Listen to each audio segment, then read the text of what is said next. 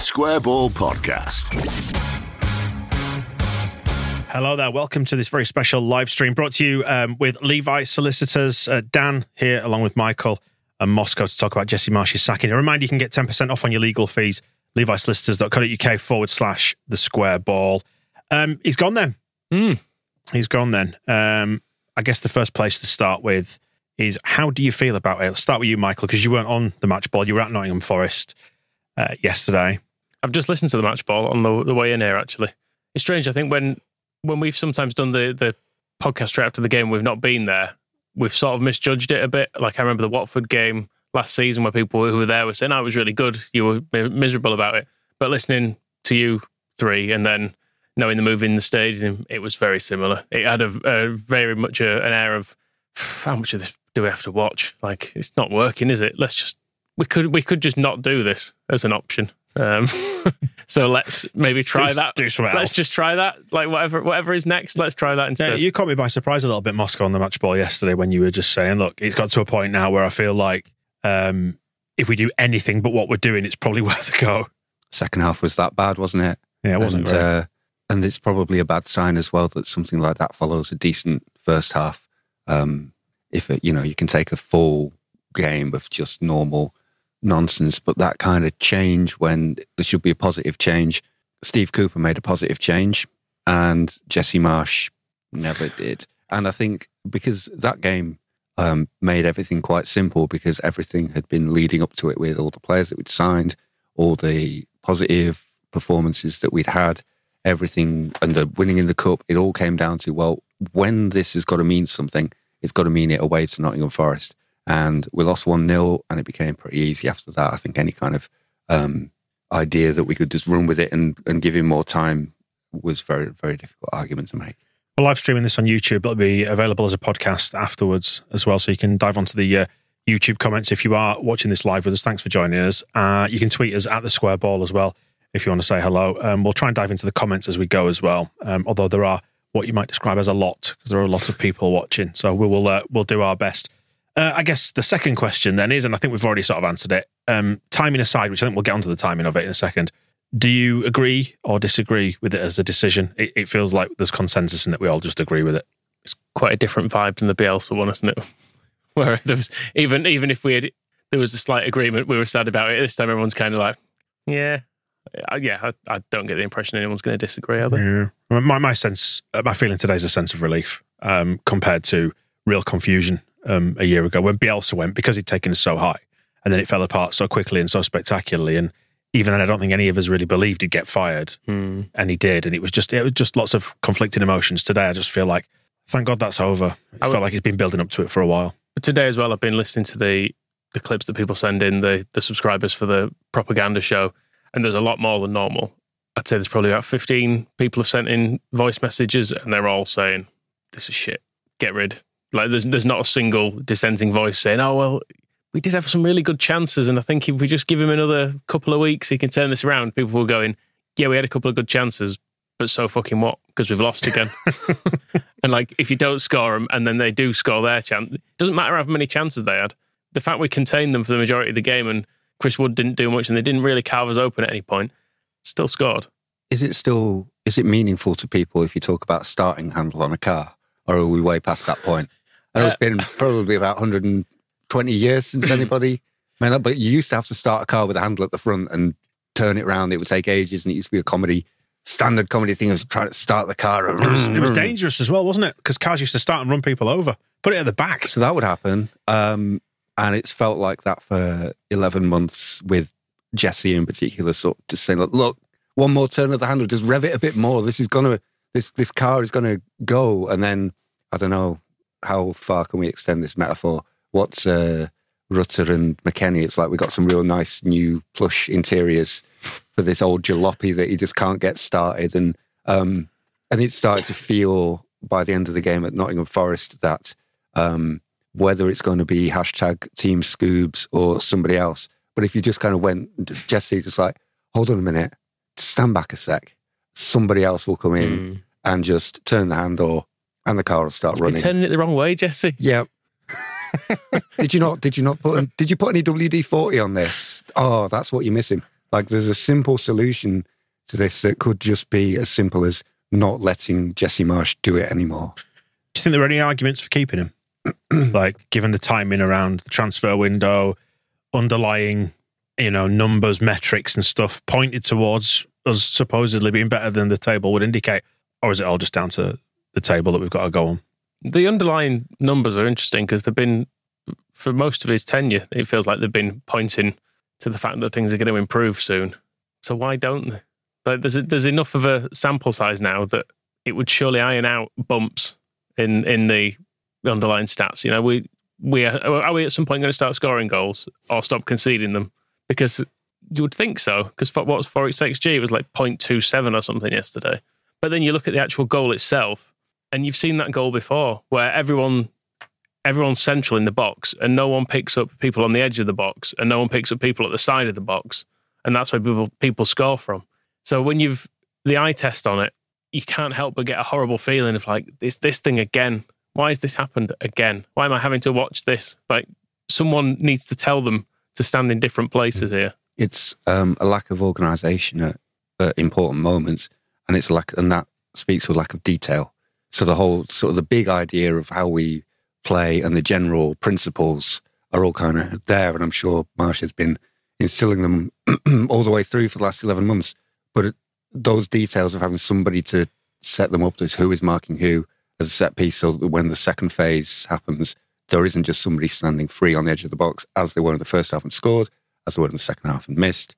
Um, those things just didn't seem to happen. And the, the performances, even last season, there was only the win over Watford that was not a last minute winner. Mm. That's the only game that was normal. Even, and then the Brighton, is it Brighton where we scored? Yeah, Brighton was Struijk in uh, stoppage time. So even when we were getting out of trouble last season, and then Liverpool this year is a last minute winner. Uh, was it Fulham? No, it was Bournemouth that we beat last minute. It's been 89 minutes of every match, even when we're the ones that we win have been really not producing uh, an easy three points. Mm. You know, it's unfair to sort of go back and say we only won one game. Chelsea as well this year. That was the other one that was very. Um, we started early and dominated the game from the start, and the result was never in doubt. But so many games that are in his win column came down to last minute goals from Joffy or a last minute cross from Joffy to um, or last minute from Summerville. Sort of was it? Were we always just bailing him out, and then it just wasn't working to that point? And It always had a hail mary feel to it, didn't it? Yeah, and it seems like that's been the difference between the underlying figures, which sort of say this is all right and we should be mid-table, but the only way that we can get a result is to well concede a load of goals from soft set pieces and then fight our way into it and score in the last minute to get something from the game. The other thing that happened yesterday as well, which again it happens time and time again. Someone they just ended up throwing goal. I think it was Neco Williams ended up throwing goal yesterday, who's a right back, wing back, whatever he is. So it, he didn't seem particularly comfortable with it. But it seems to it happened at the Newcastle game. They just all of a sudden Joe Willock was throwing goal. They'd not done anything. They just smacked it forward, and somehow there he was, stood in loads of space. The Villa goals came from that as well, where we just were horribly stretched all of a sudden. And, It's a lack of structure and organisation, isn't it? I and, think. and I know the like that, the, that was my, one of my, my primary concerns always. yeah, like Bailey's goal, the Villa one, it was a really good finish. And you could look at the stats for it and say, oh, well, he's it was only 0.12 XG or whatever it would be. And, Mm. you know, you could say it's lucky that he's managed to score from there. But watching the game, you think, no, that is a that is a decent chance there. And the, the reason he's able to adjust his body shape is because everyone is stretched and people are all falling over themselves trying to get back. And you can't defend properly when you're scrambling about like that. It's Mm. And that's that's the way we defend. It's the way we, we choose to do it. Yeah, I mean that's that was always the concern for me. It was always structural rather than anything else. Like it just didn't seem to have a form that I, I recognised, and I think for a long time put it down to I thought is that the is that just what Red Bull football looks like, or, or is this Jesse Marsch's interpretation of it? It was, it was always hard for me to kind of unpack that because I don't know enough about football. All you, all you can do as a football fan is give it the eye test, can't you? Like you know mm. how does it appear to you? What does it look like? And for me, I was I was just never convinced, and and it seemed to be the case with the the crowd as a whole. You know, the the, the speed at which the crowd turned on him there was probably never any or much credit in the bank, was there? No, no. And you, like Moscow, you mentioned his, his subs yesterday, and the idea of players bailing him out. It didn't feel like anyone was sent on with a, a plan to go right. You're going on. I can see this thing is. I can see that they're doubling up on Nonso, hmm. so you're going to go on, and you're going to stand in this position, which is going to drag that player away, or you're going to give them, we're going to give them the problem on the other side now because they've doubled up on that side. We're going to make them change something. It was more or less, right, you know, you two are quite good, I think. Just can you go on and play in the same positions as those people, roughly, and hopefully do better and score or something? We went and put more players next to Will. Yes. So we'll go and help him by standing next to him. And then Sam Greenwood, I think the only substitution where you could say there's a, a strategy for how we're going to get a result was Sam Greenwood coming on because Biel, uh, Bielsa Marsch has said it before that um, he's brought him on in the late stages of the games because set pieces could make the difference. He Mm. takes very good corners. So hopefully if we get a corner in the last few minutes, which we did, and to be fair, as ever, Greenwood's corners were on the um, on the money. It was a good corner and Meslier, different day. Could have I uh, forgot about that. could have put it in. And I love, um, I love the keeper going forward, by the way. I'm all for it. Were you excited in the ground? Mm. Yeah. But remember, this is not a relegation battle.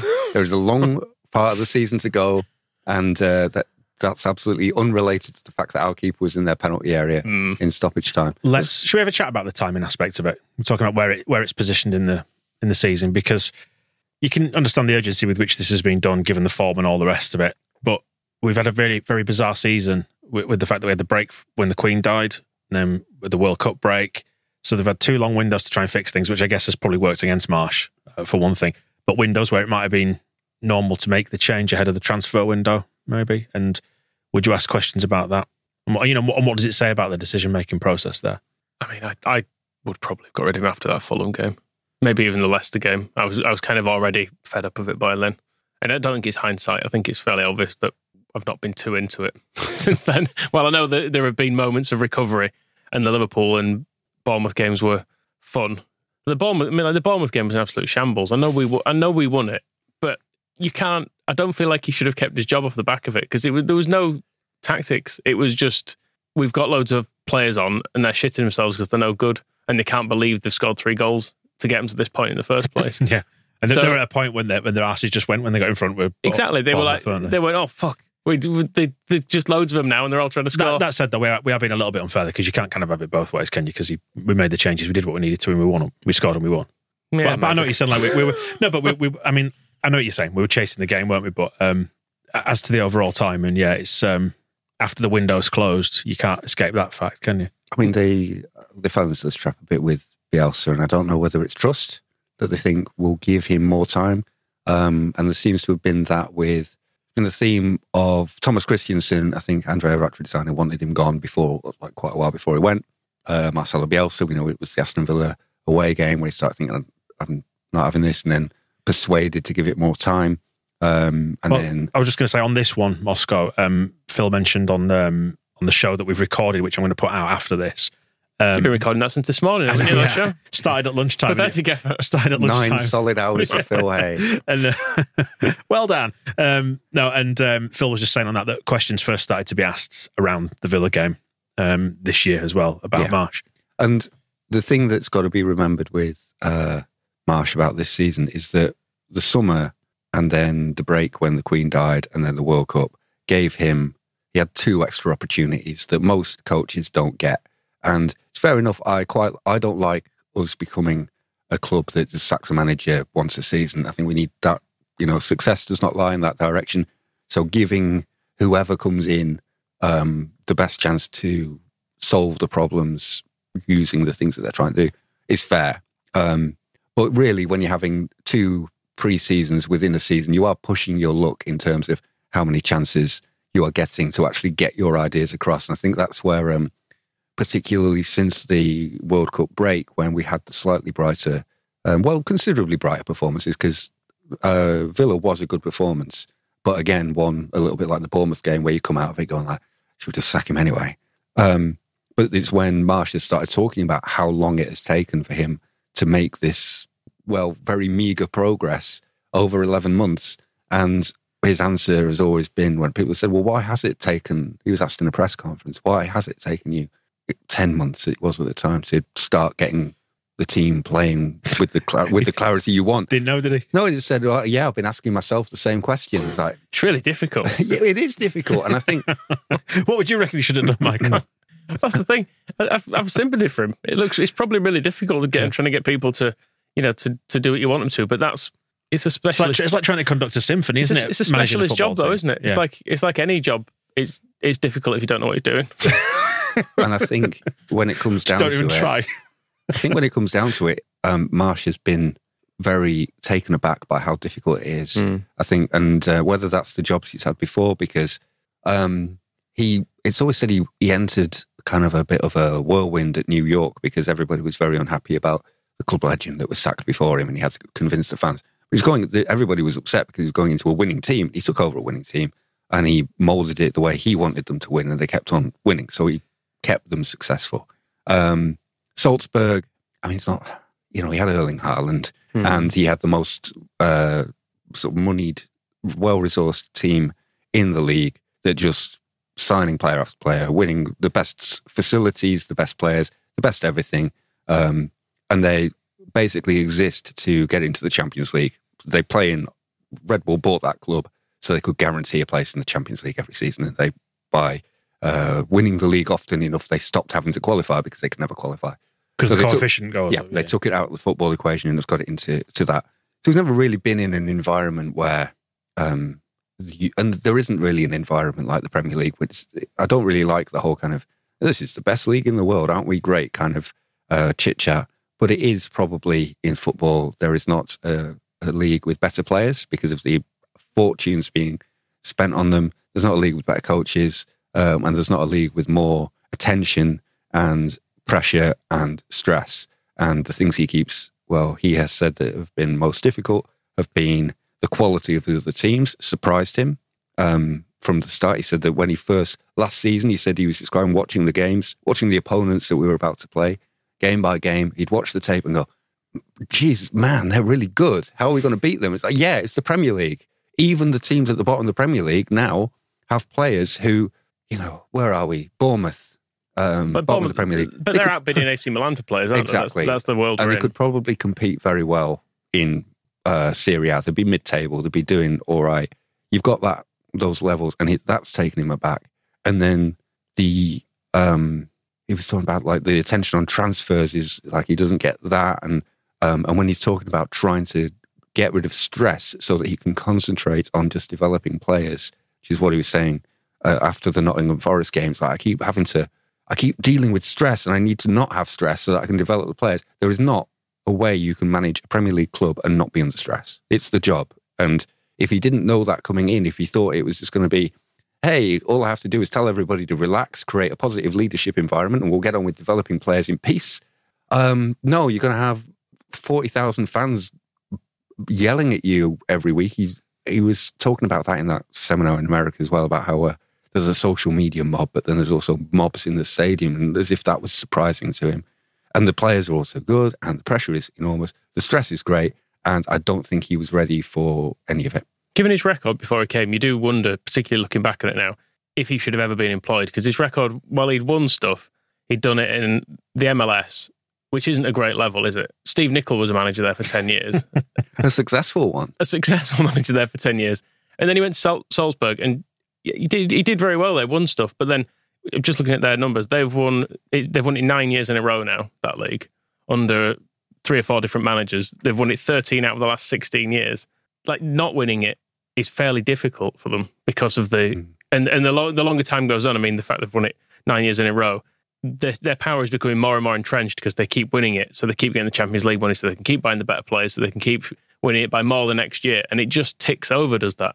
So then to come into it and all of a sudden find you're not you've not got the best players. It's like being the best the best player in your school team, then you get put in a better team, and you're like, oh shit, Were you the best player in your school God team? no. right, playing with like some kids who are five years younger than you, then having to play against people your own age. It's that kind of a vibe I think to it sometimes. So I know at some point managers have got to take steps up, and you you hope that they can translate what they've done at lower levels to higher levels, and that's unless you're Frank Lampard and you get to go in at a, a good job in the first place. Generally speaking, you get a progression, don't you, where someone has to prove themselves at a youth level, then they go to a assistant manager or they get a job at you know a lower tier or whatever. Someone suggested to me that the leap for Marsch had been too quick. Do you think that's the case? Possibly so. Maybe if he'd done this, you know, in five years' time, it'd have been fine. But he, I mean, I suppose he, his leap was Leipzig, wasn't it? And it, Yeah, and he already failed there. it didn't work. And that and Leipzig was kind of the, the I think it's interesting. I think I wonder if I was him now, I'd probably just go away and take a break and have a big rethink about what I'm doing because the whole uh, and he's done that before when he he his first year at Montreal didn't go wrong and he realised it was because he was trying to be Bob Bradley and he'd got it all wrong. So he, he took his family away around the world, came back, fresh ideas, and got involved in Red Bull. Since then, it's been like eight years of just climbing the Red Bull ladder. Described himself as the ultimate company man with the the pinnacle of Red Bull is Leipzig. That's the big job. And he finally got it. And that all went wrong. And they regret employing him. And it was it just a mess. But there's no better club if you've spent all your time learning and teaching and working in the RB system. Leipzig should be the place where you just fit in and it works. And he's brought that to Leeds and it ain't worked in the Premier League. And I think he really needs to now go like, right, if you're not going to get a job at an RB club and your RB knowledge isn't translating to the Premier League.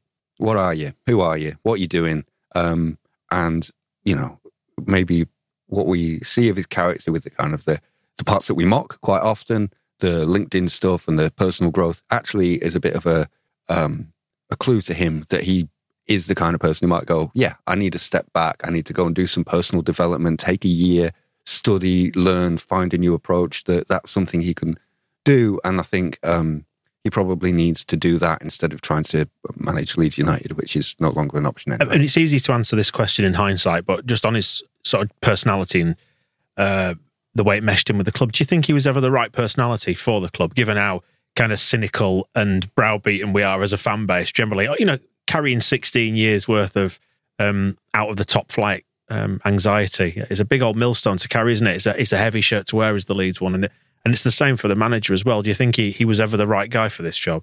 It was always going to be tough for anyone following Bielsa. It's another part of the job description. But it, it could have worked. I don't I don't think the, the person who followed Bielsa had to fail. No, it's not impossible. No, the person, like, I know uh, similar circumstances, I guess. Wilko, when had obviously had great success, by the time he left, it was going wrong. But George Graham came in, and while people didn't love him and the football wasn't great, he was able to show a progression that meant by the time he left, people were upset he was leaving mm. because he because he had built something and he made the team solid and he he brought in some fairly exciting players half on the cheap, people like Hasselbaink and Ribeiro, and Molenaar, people who I enjoyed watching. And there was a style there to it, and we actually were winning a reasonable number of games. But if we were unable to do it under Marsch, it never it never got any better. I don't think that's I would struggle to, despite all the additional players and all the additional time. I don't think we fundamentally moved on in, no. in the kit space of almost a year. I think the cultural fit as well, a few things that were kind of moments where you, uh, I felt taken aback at some point. It was minor, but maybe in retrospect, major that he hadn't watched us uh, beating Manchester City before we played them. That, wor- he, that worried me, just on a very low level. That, yeah, I kind of went, really? Um, because you think that was that would be something. And he was asked in one press conference along the way, and I try not to take it personally, but he was asked about how much uh, research or that what he looked into of the history of the club, and he said uh, he said, "Yeah, I've got a, a, shelf of history books in my office. Are there any good ones? I mean, there's a few good ones. Obviously, I couldn't recommend one over the other, but he said." Um, he said, but I think, you know, that's something that I have to, uh, I would take the time to read those when I've retired. Um, but I've had a look through and I've seen some of the pictures in them. And I was like, like not take, obviously, if he wants to read my book, that's entirely up to him or, or not. But reading about Leeds United's history after he's retired, mm. is he going to be there his, when he's 70 odds, sitting in his easy chair, and he'll finally crack open a copy of, um, it'll probably be what it'll be 130 years of Leeds United by Daniel Chapman by that point, and go and start reading it and go like, oh, that's why they didn't like me. Like I get it now, and all the things that he's kind of by not fully engaging with that stuff and thinking that he could come in and say, you know, the things he said about Bielsa was like, all these players were overtrained, they were stressed. Nobody wanted to hear that, even if it was right or wrong. He really took on Bielsa in the wrong way. And I think he took on the club's history um, in the wrong way as well. He was asked before the FA Cup game um, at Accrington, it was one of the last questions at the press conference. I don't know who was asking it, but somebody said, like, um, Leeds have a very rich history in the FA Cup. That we we won it in 1972. well, we won it in 1972. Allan 50 Clarke years, said uh, 50 years ago. And they mentioned uh, Eddie Gray, and he's nodding along. He, he little when Eddie Gray was mentioned. Oh yeah, yeah, I know him. And then um, uh, the question came down to what um, what um, do you feel about Leeds United's history, and what are your memories about uh, the FA Cup growing up? and he ignored the Leeds United history part and went for, after a big pause, what he could remember about the FA Cup Just when the he was growing the up. trophy. and once and once you saw Arsenal play, you think and it's um and I just don't think he ever fully took that side of the the club um and realized how useful that would be for him and um yeah and then instead we had the kind of the corporate talk um which was which was difficult to stomach. I, mean, I sort of saying to people today, like, do I mean we were chatting about this in the car on the way here, actually, weren't we? Saying that like doing all the podcasts and the seminars and stuff like that, based on kind of what you, you need to kind of have a bit of history and gravitas Mm. behind you, don't you, to to be able to carry that as a voice a voice of authority. And it's like one of the things that that's been leveled in all this is a certain number of people um, saying that people didn't like him because he was American. Um, and it's not, is it? It's down to the results. He's Plain not and simple. Like you, you could look past the character. You could look past pretty much the character of anybody if they win football matches for your team. I mean, look at look at what's happening at Newcastle, for example, where where people have got this cognitive dissonance about um, the Saudis because they're winning some football matches now. And when when we've had glimpses of this before, like Monk would talk in a similar way. Not he wasn't as good at it, but Monk would try some of this stuff. He'd obviously done some courses the group where he'd talk about put the group on the pitch the group and that sort of stuff. And people used to take the piss of that. But Marsch did ramp that sort of that side of things up. And you can get you can definitely get away with it if you're winning games. Mm. If all the rhetoric about a fine group of young men and removing stress and being good in moments and becoming the best team we can be and believing in in the group and stuff that that all is fine. Like talking about football and leadership and that building a team, it always basically sounds like bollocks. Yeah, well, but if you've got a winning not- if you've got a winning team at the end of it, you go, oh well, fair enough. And I think that's the important distinction. He doesn't strike me as American because I don't think there is a single American coach. There are lots and lots of different styles and lots and lots of different ways of speaking and ways of coaching. Um, I mean, it's a huge country with incredibly diverse population. To describe Marsch as like a singular American coach is wrong. What's important is it's bollocks. He's got more in common with Jake Humphrey from Norwich than he has with any idea of kind of American. It's a corporate, almost interna- It's international to the point of being stateless. You can't really. I would have loved to hear you talking about him not having like uh, things to to kind of uh, concrete, make his ideas concrete. I would have actually loved him to sit there and tell us some stories about growing up in Wisconsin, because then I might have felt like he wasn't just a robot repeating that the, we've got to have more leadership and we've got to, I've got weapons on the bench and we're working towards this and the fine young men have got to develop. If he told us more about being a person, Yeah. being a kid, playing um, in the street, I would have felt like I knew where he was from. But I, you don't get the the cheeseheadness from him. All that stuff is kind of, it's like he's tried to, whether he's streamlined it at some point, whether it's something to do with um, Red Bull, because the language using German is not kind of a, an, a cross cultural thing. It's almost like a monocultural thing that Red Bull football has some German phrases in it, and they are just used, whether it's Red Bull in Brazil, whether it's Red Bull in um, Austria, whether it's in Leeds, and it's all just the same. So there's no, I never, I stopped seeing him as an American, just saw him as being, when he was speaking, annoying. and that, that goes without, that goes beyond borders. I wonder if half of his faith in that sort of stuff is because it's what he's done before, but it's maybe ignored the fact that as well as doing that, he's also had the best players in Mm. Salzburg. So you can do all that and you can convince yourself these guys are playing really brilliant football here because because of the environment we've created and the positivity and the fact that we're we're such a great team and everyone's together. But actually, they were just better. It's like well, it's a bit like being So- it's a bit like being Man City now, isn't it? But but only playing like the bottom seven teams, Yeah. um, all year. So I said, it, it, was saying before, if, if you play at a, at a level that is below yours, then you will find things easy and you'll think, I'm, I'm a genius at this. I can't believe I've missed at the top of the show. By the way, the Levi's solicitors read saying about employment issues. I should have done that, shouldn't I I? remember in, in the very early days of, of like uh, internet gambling, when I was about 18, I remember going on a, a poker site and going in one of the like the, the sort of really low stake rooms. I churned like $2 into about six. Don't do this, anybody. No, well, no, this is a cautionary tale because then I was like, oh, I'm printing money. This is easy. Went into the ones at high stakes, lost it instantly. Mm. Better players in them. Mm. Right. People aren't dicking around, and it, and I think that's maybe what's happened with Jesse. He was like, no high stakes gambling. I he was think is kind of like, but he was like, oh, this, Yeah. this is this is all right. I've kind of I kind of understand football. This is I know Right, I know yeah, yeah, I, I know I know how to win these things. I see where you're going. But now. when you're when you're against Yeah. a higher caliber of opponent, not the case anymore. You, It's you- almost- you can't just get your way through it. It's where there's a theory that, oh, it might just be my theory, that he'd work well in international football. Mm. Do the Gareth Southgate thing. Because Gareth Southgate wasn't a particularly good club manager day to day, but he had that, he has, he keeps showing the ability to, whenever the players need support, he gives them the right kind of support that they appreciate. And um, he spent, uh, there's a story of him going and spending three hours with Marcus Rashford to try and address his form and get him back. And that's helped him get back on the, the right track. And I think Marsch really suits that. And that, those are the kind of things who, that get him going when he starts talking about them and he gets passionate about them. But when he's talking about um, getting through the Premier League season, he just makes it sound like an absolute grind. He doesn't. He doesn't like that. Was the other thing that started cropping up over winter. He's like, can't believe how many games there are. We have a break in Germany. Like, yeah, well, did you look? Did you have a look before you came here? um, but there are better, and that's where I think, especially with the USA job being um, available at the moment and probably being quite flexible in the run up to 2026 World Cup because they don't have to qualify. There's opportunities there for them to go away. No stress.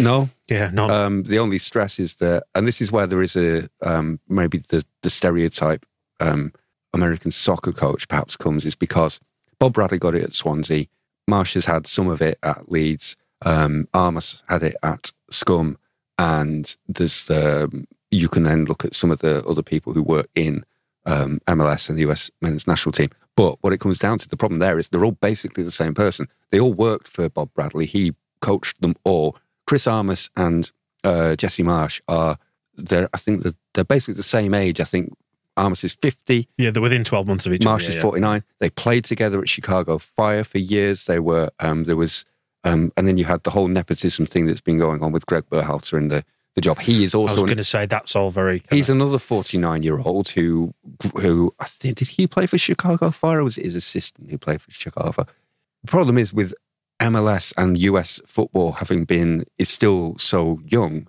it's basically all has just come back to, they call it a coaching tree in the US. And it all kind of begins with Bob Bradley um, and everybody is like a version of him. Mhm. And so they, the soccer coaches are quite difficult to tell apart but I don't think it's a it's not an American trait, and not liking that is not not liking American people Mhm. or the fact that Jesse Marsch is American. It's it's that he just has so much in common with uh, Jake Humphrey it's, that it's difficult to get past. If you go back with an English culture, it just made me think then of like Charles Reep and all the people who, because he was the long ball merchant, and loads of people just copied him. He Charles, was like Hughes did as well, didn't he? he was Yeah. like he was like the the origin of it all, wasn't he? And then everyone went, "Oh yeah, that's the way that's the way to play," and that was about percentages and getting balls into getting the ball. score. It was like getting the ball into the area within three passes or something, wasn't yeah, it? but eventually you get you get little s- splits of it, and then people start doing different things, and you see. You, I guess you see to a degree now with Guardiola as a, people all try and emulate that because Mm. he's the most been the most successful and he's considered to be the the great authority on it. But someone will think of something different to do. yeah, it's like point. it's like any sort of success. Anything that's successful, people always try and emulate, it, don't they? And that's the other thing with um, with Marsch's style to an extent, both as a as a leader and um, particularly as a leader, is that it it feels quite old fashioned. I don't think his talk about leadership and you know development and um, fine young men and stuff. I don't think it's particularly up to date. Um, looking at what like because there's no other coaches in the Premier League who really speak that way, and I don't know of any. Do you think that, but do you think that's masking tactical deficiencies and things like that? It's it's lacking. Well, it looks that way. yeah, that's, But it also, I that, was is, always my think, that was um, always my fear when I always said I thought I feared he was vibes over you know sort of Mm. substance.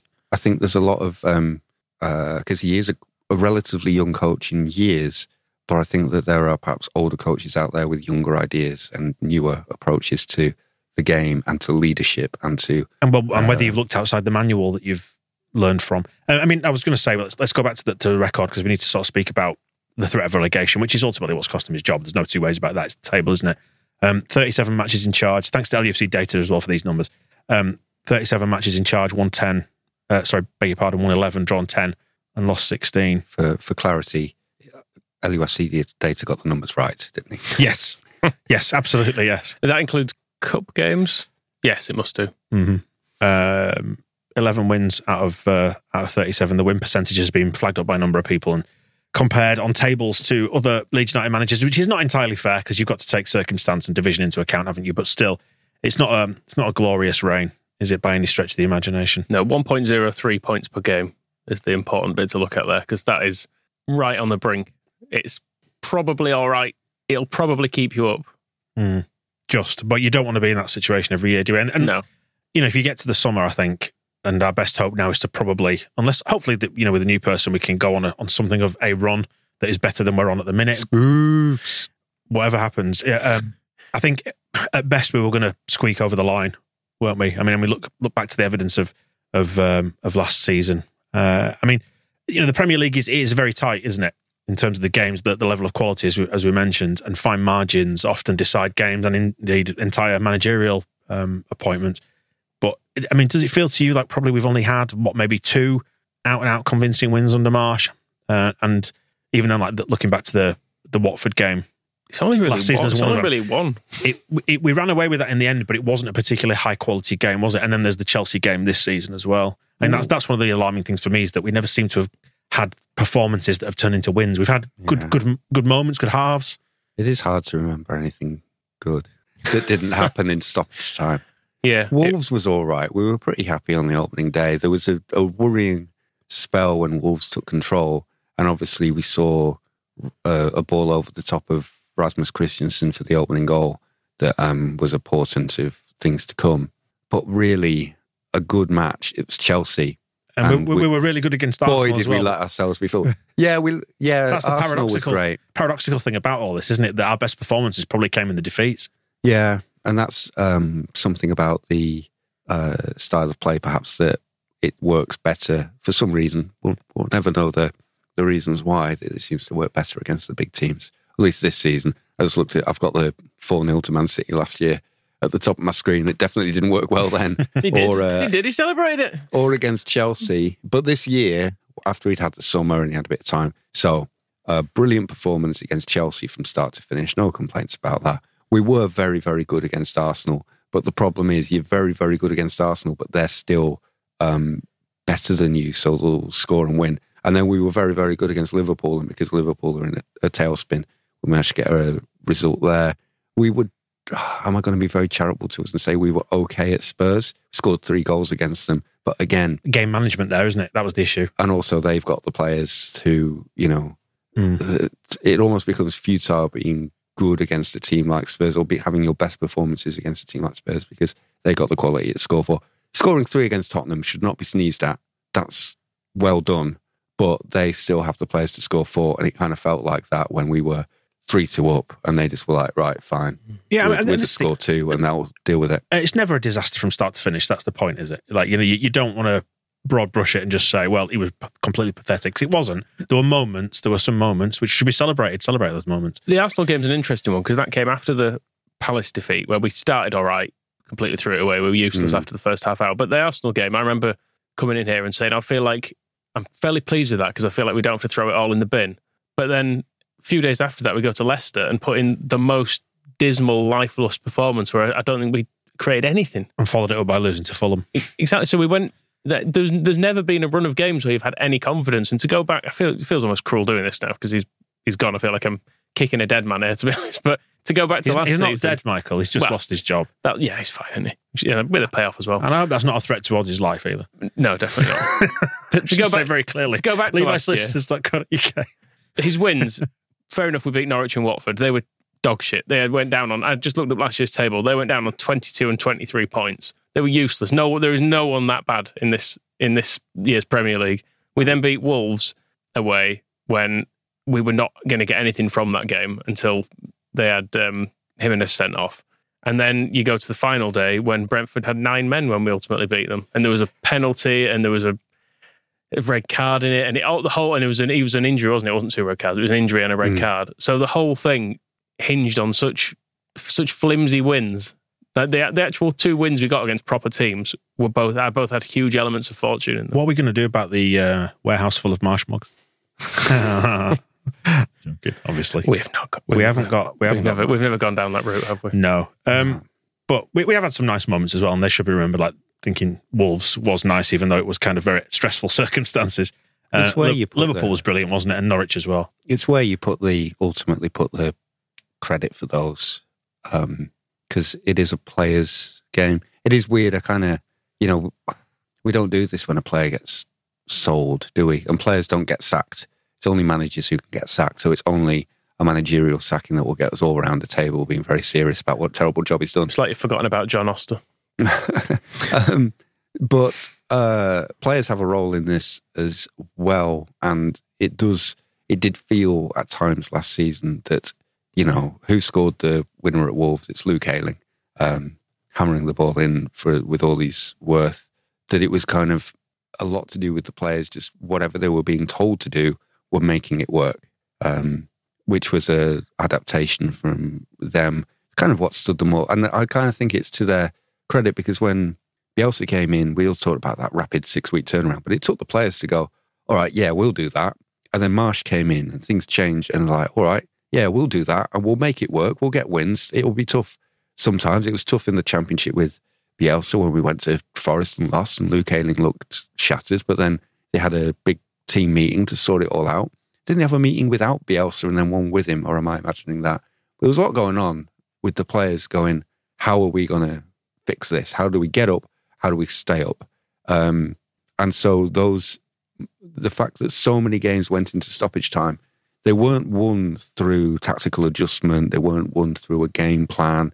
They weren't won through the work on the training pitch being really well executed on uh, the match day. They were won because um, when Norwich scored, we went up the other end and we're like, oh, fucking, we're going to score as well. And we did try our best to fuck that one up actually, because I think we were dominating the game and leading, and then I think we did we bring on Ayling or something to try and shore it up at the Yeah. back. We did, we brought on a defender, I'm pretty certain in that game, and he completely knackered the whole system we were playing, and we were we were all of a sudden just invited them on, and then through the the power of Raphinha and Joffe, we managed to we managed to scrape a win from it, but which was after we'd gone which, up, which did very nearly kill me, and it, I loved it. and don't forget that after we'd gone 2 1 up, Meslier had to make that huge save Mm. with his face in the last. But I th- yeah, but you can't. I think you've been, you've possibly been a bit unfair because ah. you, you're kind of discrediting any sort of positive stuff. But that- if you give that- it all to happened. Marsch, you're discrediting the players. no, no, but it's, it's both, isn't it? Because the players, are the responsibility of Marsch. You know, But, we, but Yeah, that was but at home against a team who who ultimately got 22 points. I know that, but I'm saying, and what I'm part saying, of Marsch's I'm just saying. on No, I'm saying is you can't. Thursday before the game, he's saying, right, lads,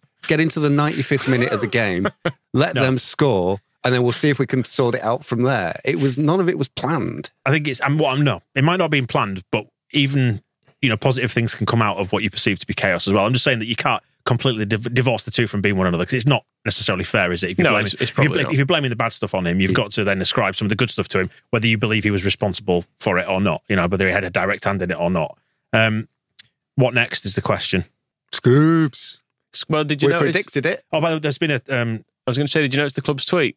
He's um, they've they've listed who's going to be in charge for the uh, for the next game, and top of the top of the billing, Scoobs. Yeah, I absolutely love this because, um, and they did it when he was appointed as well. But if you look at the story on the club's website, trio to take charge of Manchester United fixture, they will do anything not to say that Michael Skubala was a futsal coach. It's always Skubala, who previously held a number of roles at the FA, was appointed. Be proud of it. Futsal's dead good. Like it's really difficult to train players to play that. But they'll always be like, yes, he had a number of roles at the FA. What were they? Well, he was he did coach some eleven aside games. Definitely, he, he was in charge of some eleven aside stuff. The futsal coach wasn't he? Mm, uh, the, what maybe one of his roles. He was, a, but you know, he started very well within the twenty ones this season, and It's all um, gone to shit. and it's probably it's it's what's good about it is that uh, Chris Armas is not the lead off, although he's involved. Um, because I am skeptical about you know whether you could put a piece of paper to find a difference between him and Jesse Marsch. They're just the same guy with different. Uh, the, I think you know within twelve months of each other from exactly the same place with exactly the same career, who worked together and they've won exactly the same things because they won them together. So uh, there was the risk there that we would just go out and uh, be exactly the same. Whereas now we know that we will go to Old Trafford and we will uh, be um, at least seven of our players will be very good um, in a very small part of the pitch, and the rest of it with, can a very take care of it. with a very small ball. yeah, um, have you seen the rumor that's been just breaking now that uh, Real Madrid Castilla head coach, which I presume is their is that like their B Yeah. thing? It's Raul has apparently rejected the chance to become our coach. That's Raul who punched the ball into the net cheat. in the Champions League some 20 odd years ago. He was. Uh, so we don't want him, do we, for that? He was rumored before, and I'm sure Rob blogged about it, saying that there's absolutely no way that we can have that cheat taking over our uh, uh, football club.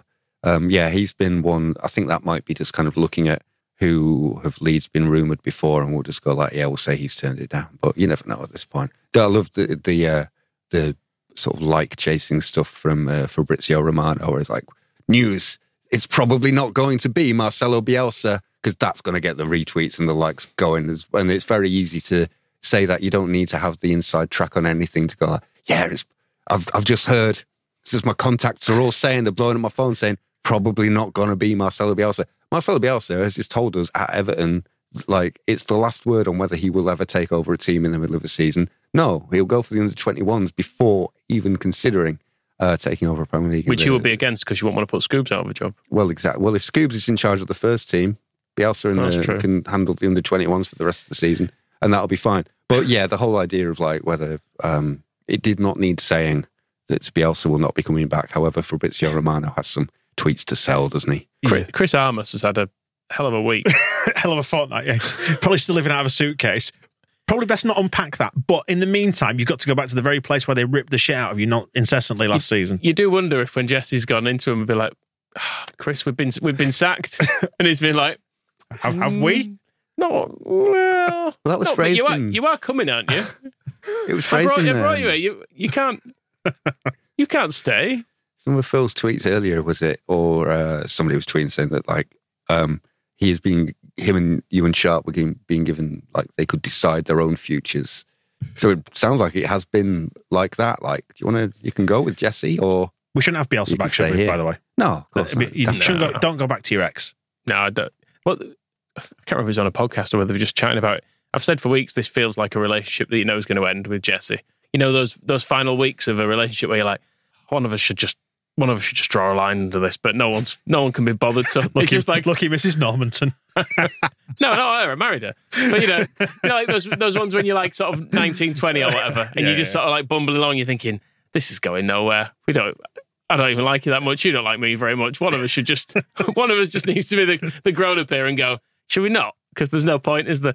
Um, God, you're a romantic. so that's where we've been with with Jesse for a You while. But yeah, we, but, but Bielsa is.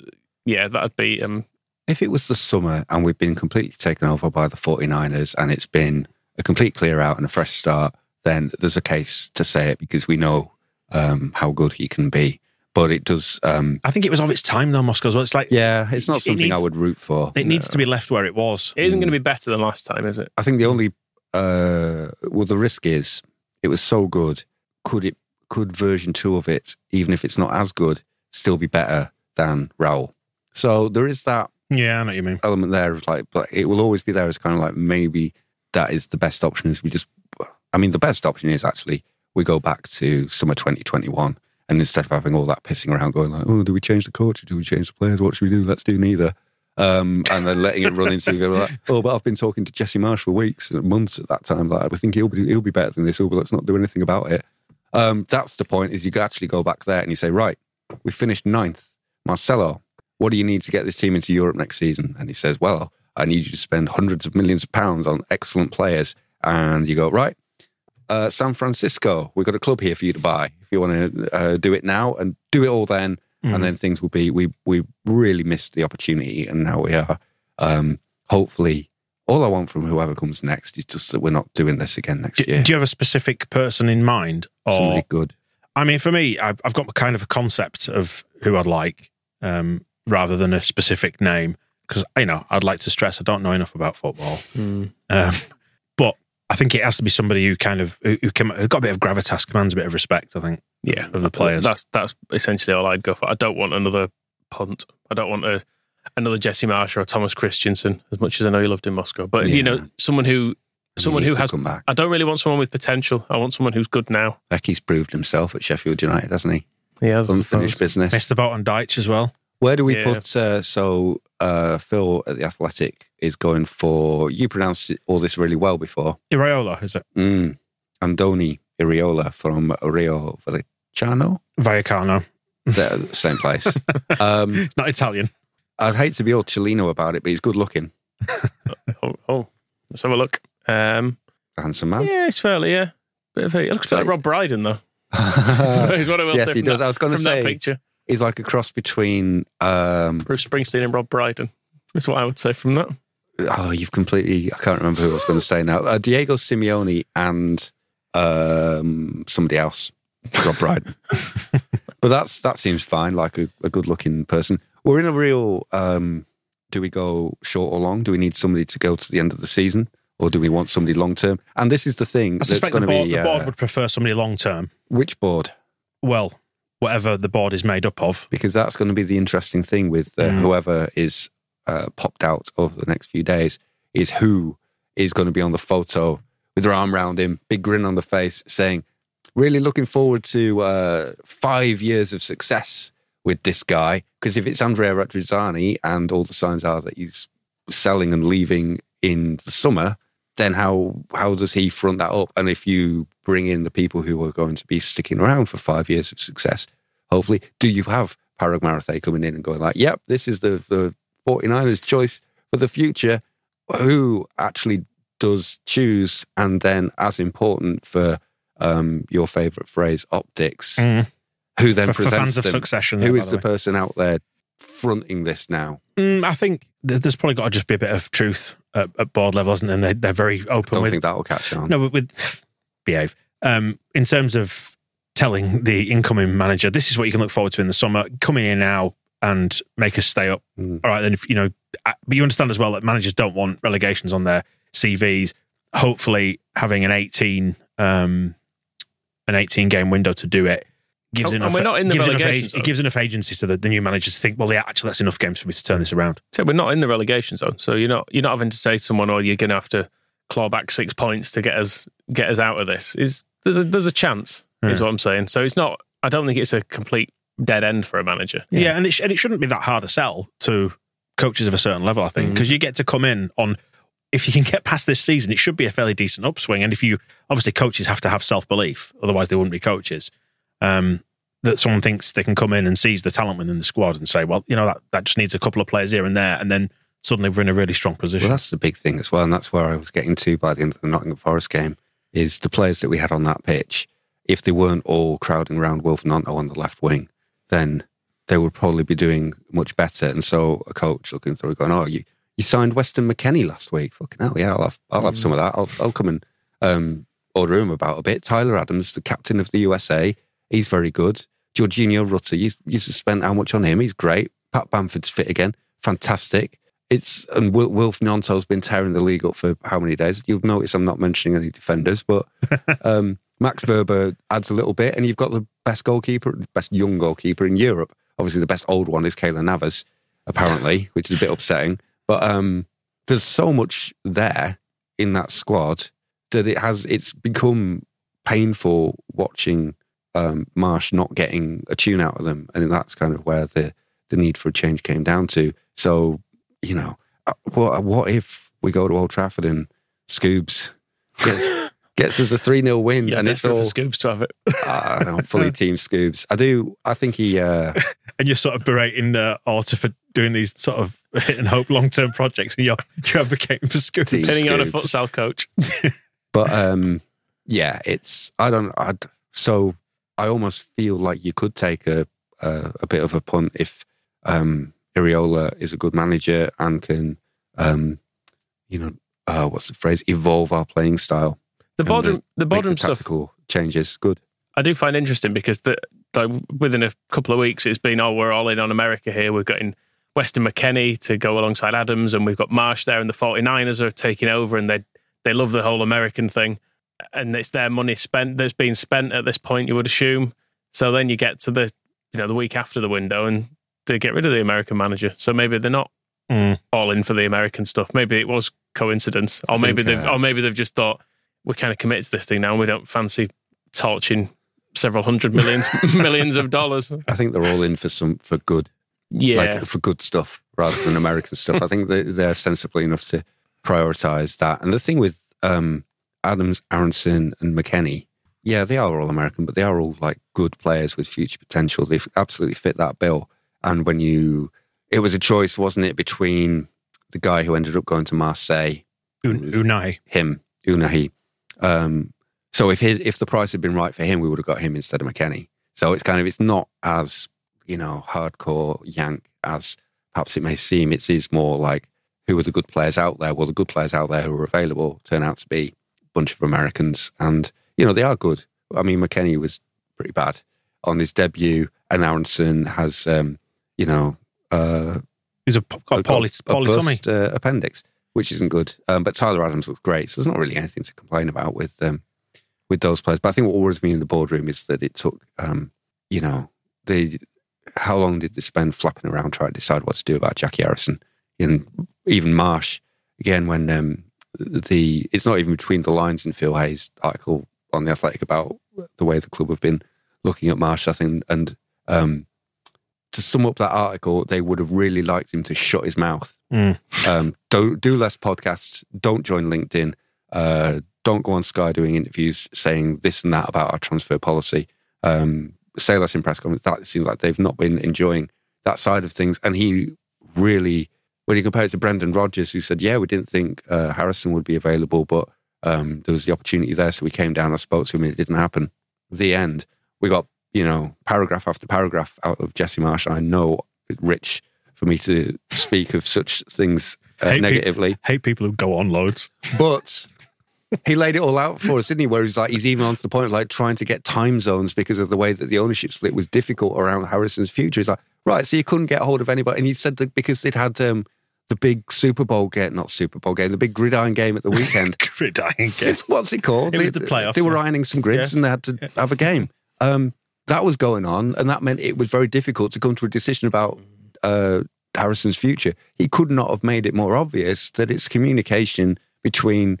He even was him saying it. We had Andrea Radrizzani was in Italy, Angus Kinnear's in uh, England in Leeds, and the 49ers were in San Francisco, and Jack Harrison's in Leicester. And we had to get everybody on a call at once. Leicester is a different, different time zone to West Yorkshire, though, isn't it? And that's about whether we should flog a winger or not. Making a decision about the manager for the next, whether it's going to be for the next six months or whether it's going to be next, next six years, is Do you not think Moscow? subject to the same thing. And then at the end of it, so they have this all this group decision.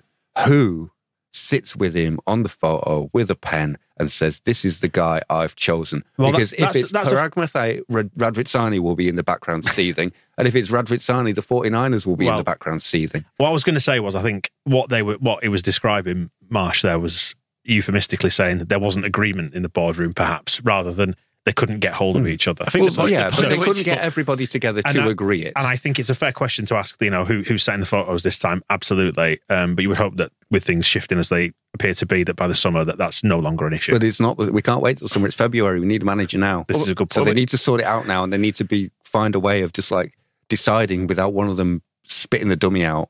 we talk about Jesse talking himself into trouble. That press conference was a prime example because he he's essentially started, brought his wife into it at one point. And he was saying, we, "We're really loyal to Jack. I wish my wife was as was demonstrated that much loyalty demonstrated to me. Yeah, that And you she's see- she's travelled to the East Midlands to have a I to be it. undressed by a man and have, have things checked. And I'm glad she's done that See, I, because it proves the marriage is good or I something. understood because he's saying that um, Bless him. they've been talking about Harrison's contract for a while, and they can't get to a point where they know for sure that he wants to stay, and they know for sure that the club want to keep him. And this bid was the moment where everybody finally they couldn't go like, "Oh, we'll talk about it after the window. We'll talk about it in a few weeks." They had to decide on that day. Right, Jack, do you want to stay? Yeah, I want to stay. 49ers, do you want to keep him? Yeah, we want to keep him. We want to give him a new contract with a pay rise. Right, Jesse, do you want him to stay? Yeah. Victor, do you think he's a good player and should stay? Yeah. Right. We've all had our, our say now. We all want him to stay. Bring him back from Leicester, and it's fine. And until that happened, they didn't have the opportunity. That's what his point. It's, Go all out it's for the fine. jet, the jet lag as well with the but time zones. really, don't. We didn't need to hear about it. That's the thing. The Brendan Rodgers approach was fine. Where it's like, yeah, he was here. I talked to him. He went back. Hey, well, um, we'll wrap it up there. Um, interesting to chat about it. I think I dare say it's going to be an interesting week ahead. Um, Carlos Corberán's the favourite still. at Elland Road, and well, I'm sure we can come back and do some more of this and have a chat more about when we knew, know who the new guy is. Uh, and congratulations to Scoobs. Is that right, Scoobs, Team Scoobs. I'm excited. Put excited a crown on that it. man. Um, it's available as a podcast. This, if you've been watching it on the live stream. If you're listening on a podcast, you already know that. We'll see you soon. The Square Ball Podcast.